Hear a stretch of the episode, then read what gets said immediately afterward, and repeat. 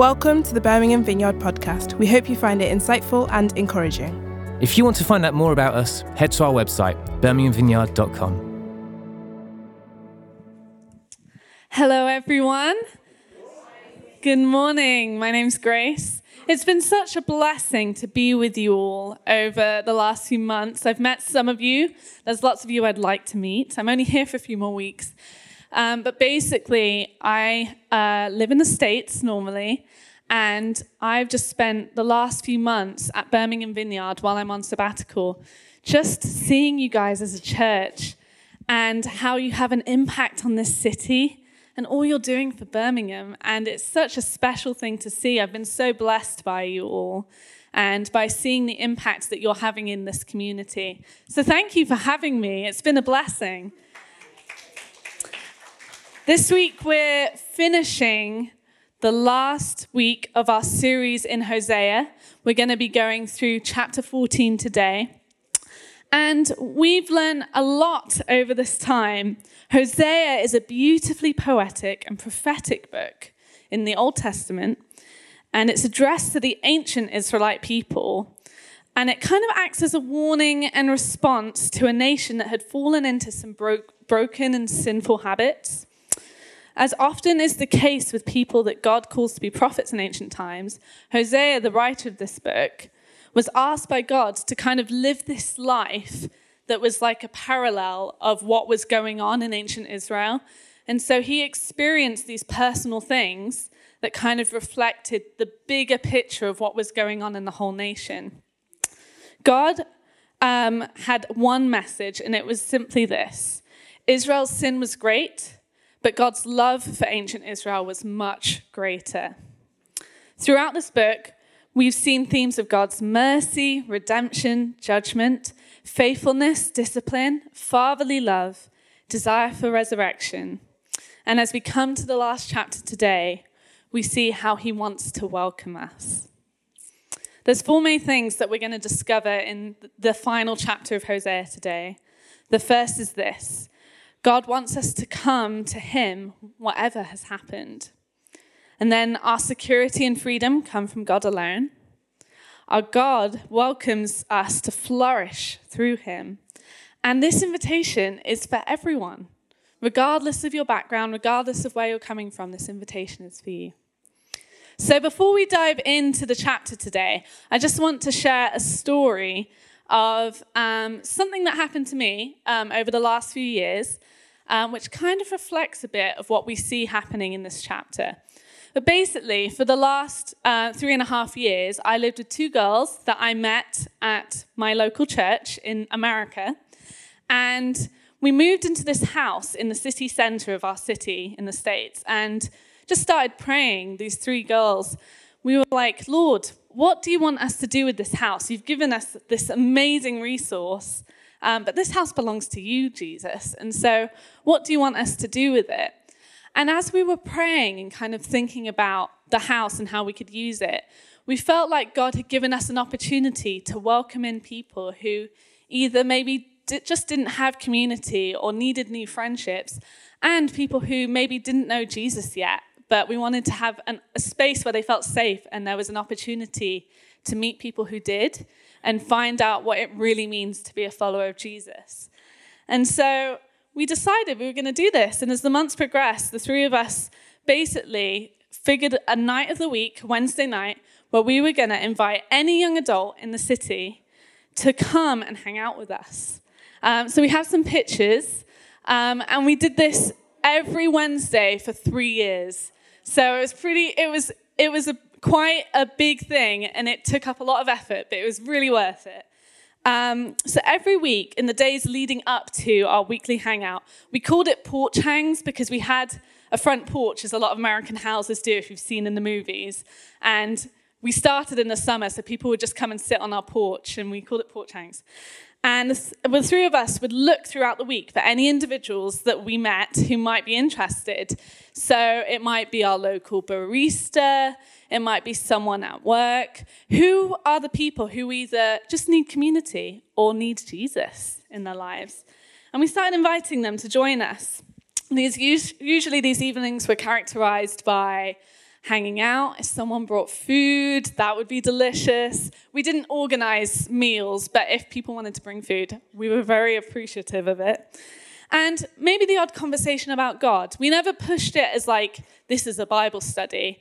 But if people wanted to talk about Jesus, they knew that we made it evident that there was Christians in the room who were very happy to talk about what it means to be a follower of him. And so occasionally these conversations would come up. It wasn't every week, probably 75% of the weeks that we did it, conversations did not come up. But the few times where they did were really impactful because the person felt safe and they felt like they could ask these questions in a safe space.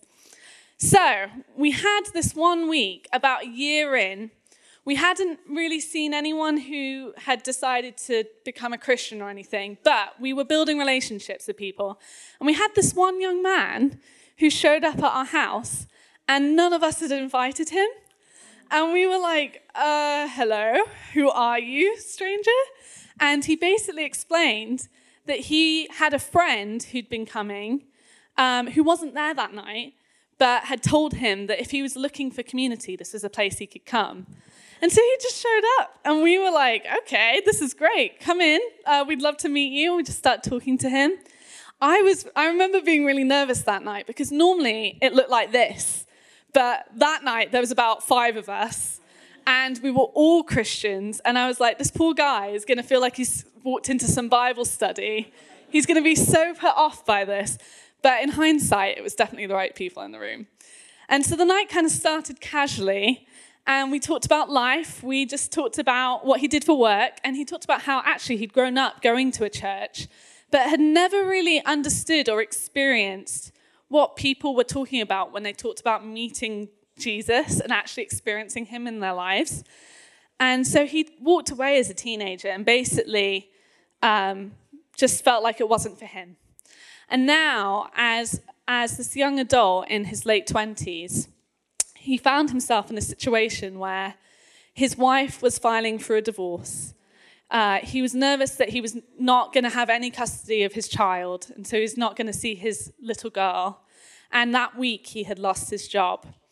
And so, uh, in the middle of all of that, he had decided to come to our house to a bunch of strangers um, and just see if there was people who would be his friend. And so he was feeling broken and alone. And one of my friends just took the opportunity to let him know he wasn't. He wasn't alone. And we told him that our God is one of welcome, who embraces the lost and the brokenhearted, that his sin and his brokenness was no obstacle to God loving him, and that there was an opportunity for new life through Jesus. And we shared Romans 8 with him, which tells us this nothing can ever separate us from God's love. Neither death nor life, neither angels nor demons, neither our fears for today nor our worries about tomorrow. Not even the powers of hell can separate us from God's love. And the conversation continued, and we asked if we could pray for him. And he kind of hesitantly was like, Yeah, you can, you can pray for me. And so we just prayed a prayer over him and just for peace and that um, he would feel God's love. And as we finished the prayer, one of my friends just felt really prompted to ask him if he wanted this in his life, if he wanted to know Jesus again and invite him in. And the, the man basically said to us, Look, I, I think I know that I've heard God saying to, that he wants me home for a long time, but I've been denying it. And I think this is, this is him making it clear that he's wanting me back. And so he said yes. And we got to talk him through repentance and coming to Jesus. And he declared that he was so ready to say yes to Jesus that he wanted to be baptized right then and there. And we, we were so taken aback because we were like, uh, do you want to do it on a Sunday? We can bring you to church. And, and he basically explained that he'd never understood baptism when he went to church as a child because he felt like it was just a big show. But now he realized it was a public declaration like, Jesus is the Lord of my life and I love him and I've got to just tell the world straight away. And so we were like, okay, we're not going to get in the way of you getting baptized. We're not going to be the people to do that. Yes, you can get baptized. We'll run the tub. and we'll, we'll baptize you in our bathtub. And so we did. We took him upstairs, and four of us gathered in this really, really packed hallway.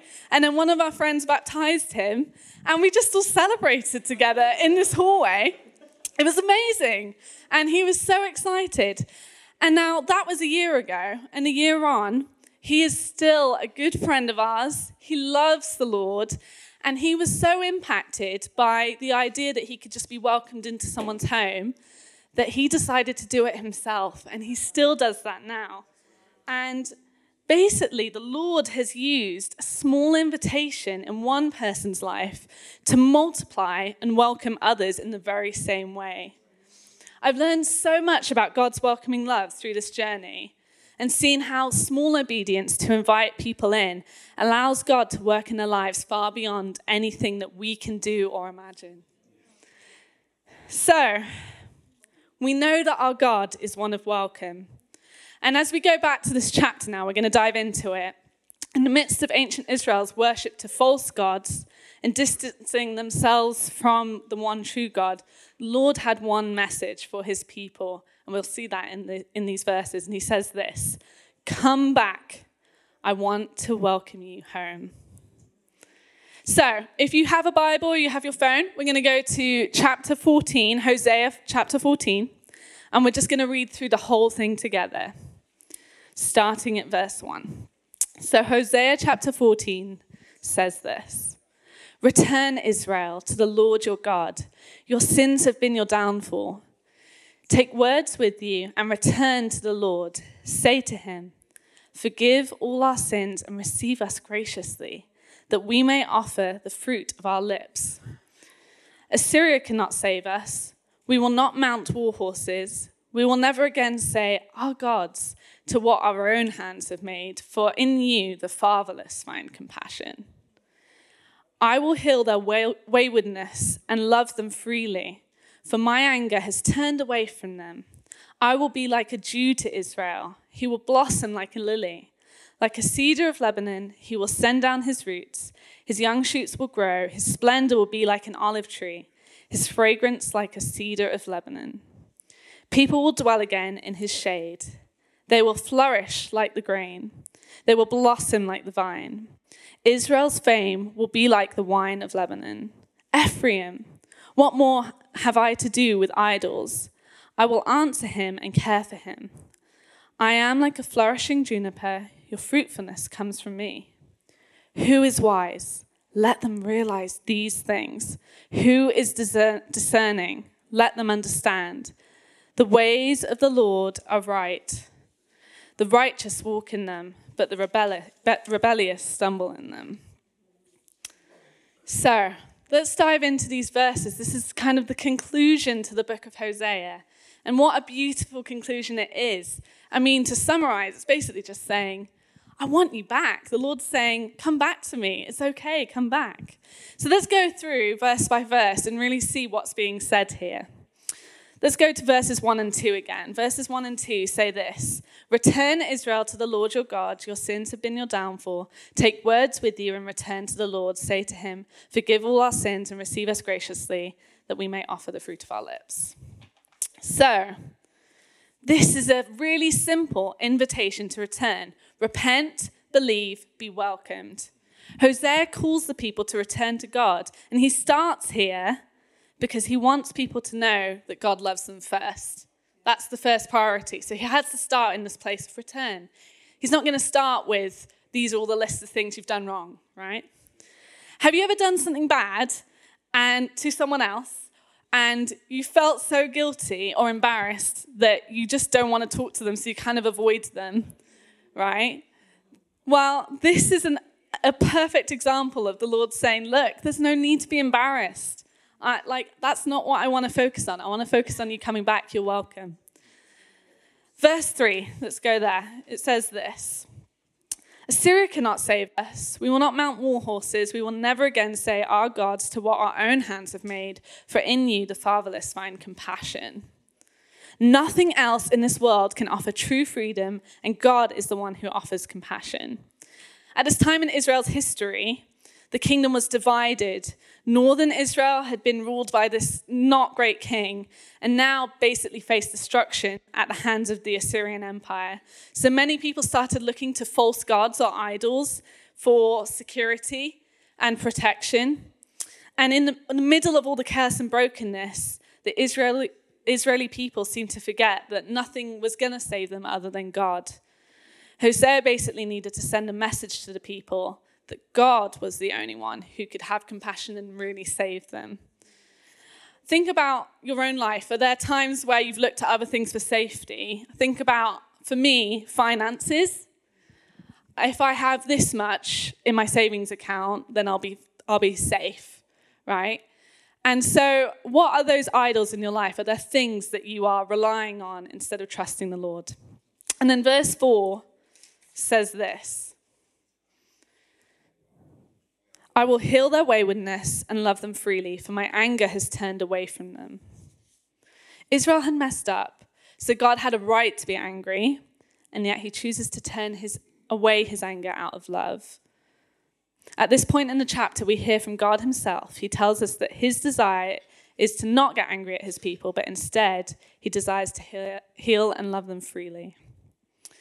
Okay, we're going to go to a big chunk now, verses 5 through 8. Let's read that together. 5 through 8 says this I will be like the dew to Israel, he will blossom like a lily. Like a cedar of Lebanon, he will send down his roots, his young shoots will grow, his splendor will be like an olive tree, his fragrance like a cedar of Lebanon. People will dwell again in his shade, and they will flourish like the grain. They will blossom like the vine. Israel's fame will be like the wine of Lebanon. Ephraim, what more do I have to do with idols? I will answer him and care for him. I'm like a flourishing juniper. Your fruitfulness comes from me. So, just a side note here when it says he or Ephraim, that's another way of describing Israel. So, we're basically talking about Israel in those places. The people of ancient Israel will flourish and become fruitful, but only through God doing the work, not by their own strength. Here, God creates a promise to his people. He tells them, in the same way that he's welcoming them and showing them love, he'll make them a group of people who can be a refuge for others and welcome them. His promise is simple allow me to be the, security, the source of your security and freedom, and then I'll make you secure and free. And not only that, but I'll make you flourish and I'll make you grow to be something greater than you were before. Is there a time in your life where you've allowed God to be your strength? I think about for me, there was a time where my car broke down and I just did not have the money to pay to have it repaired. And I could have easily in that moment just given up.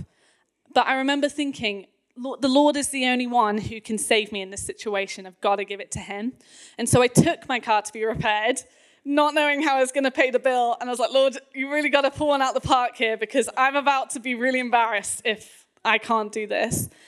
And I took it to be repaired, and I was told that they had pushed back the warranty on my car an extra year, and it was a free repair.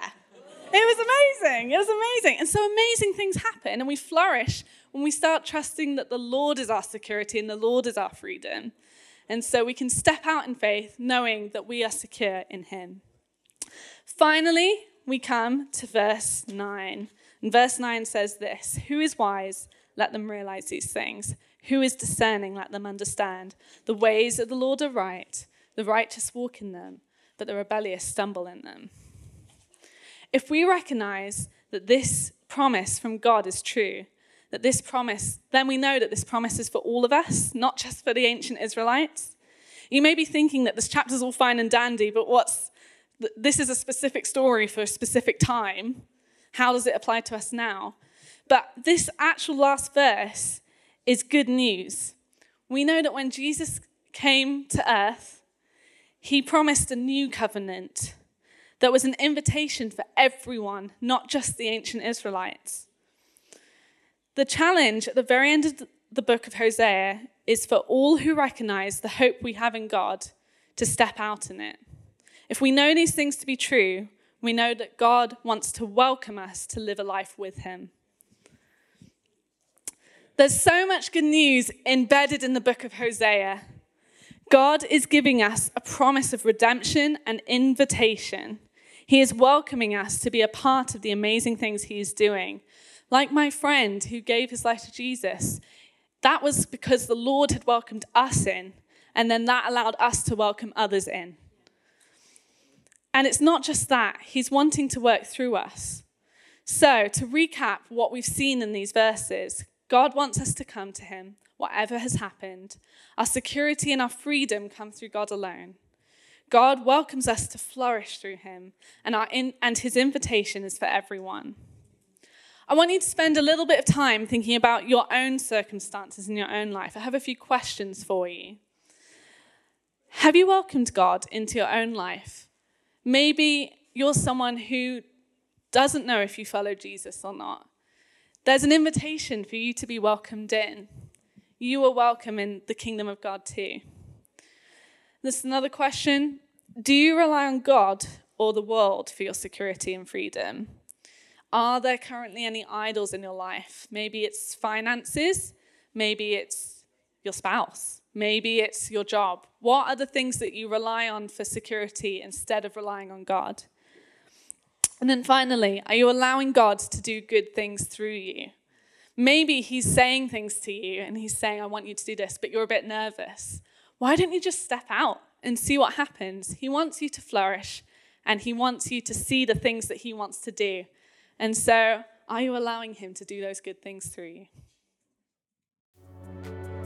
We hope you enjoyed the talk and found it helpful. We'd love to welcome you to one of our gatherings. We meet in multiple locations at multiple times on Sundays, as well as in midweek small groups across the city. More information on all of these can be found at our website, birminghamvineyard.com. Thanks for listening. Have a great day and God bless.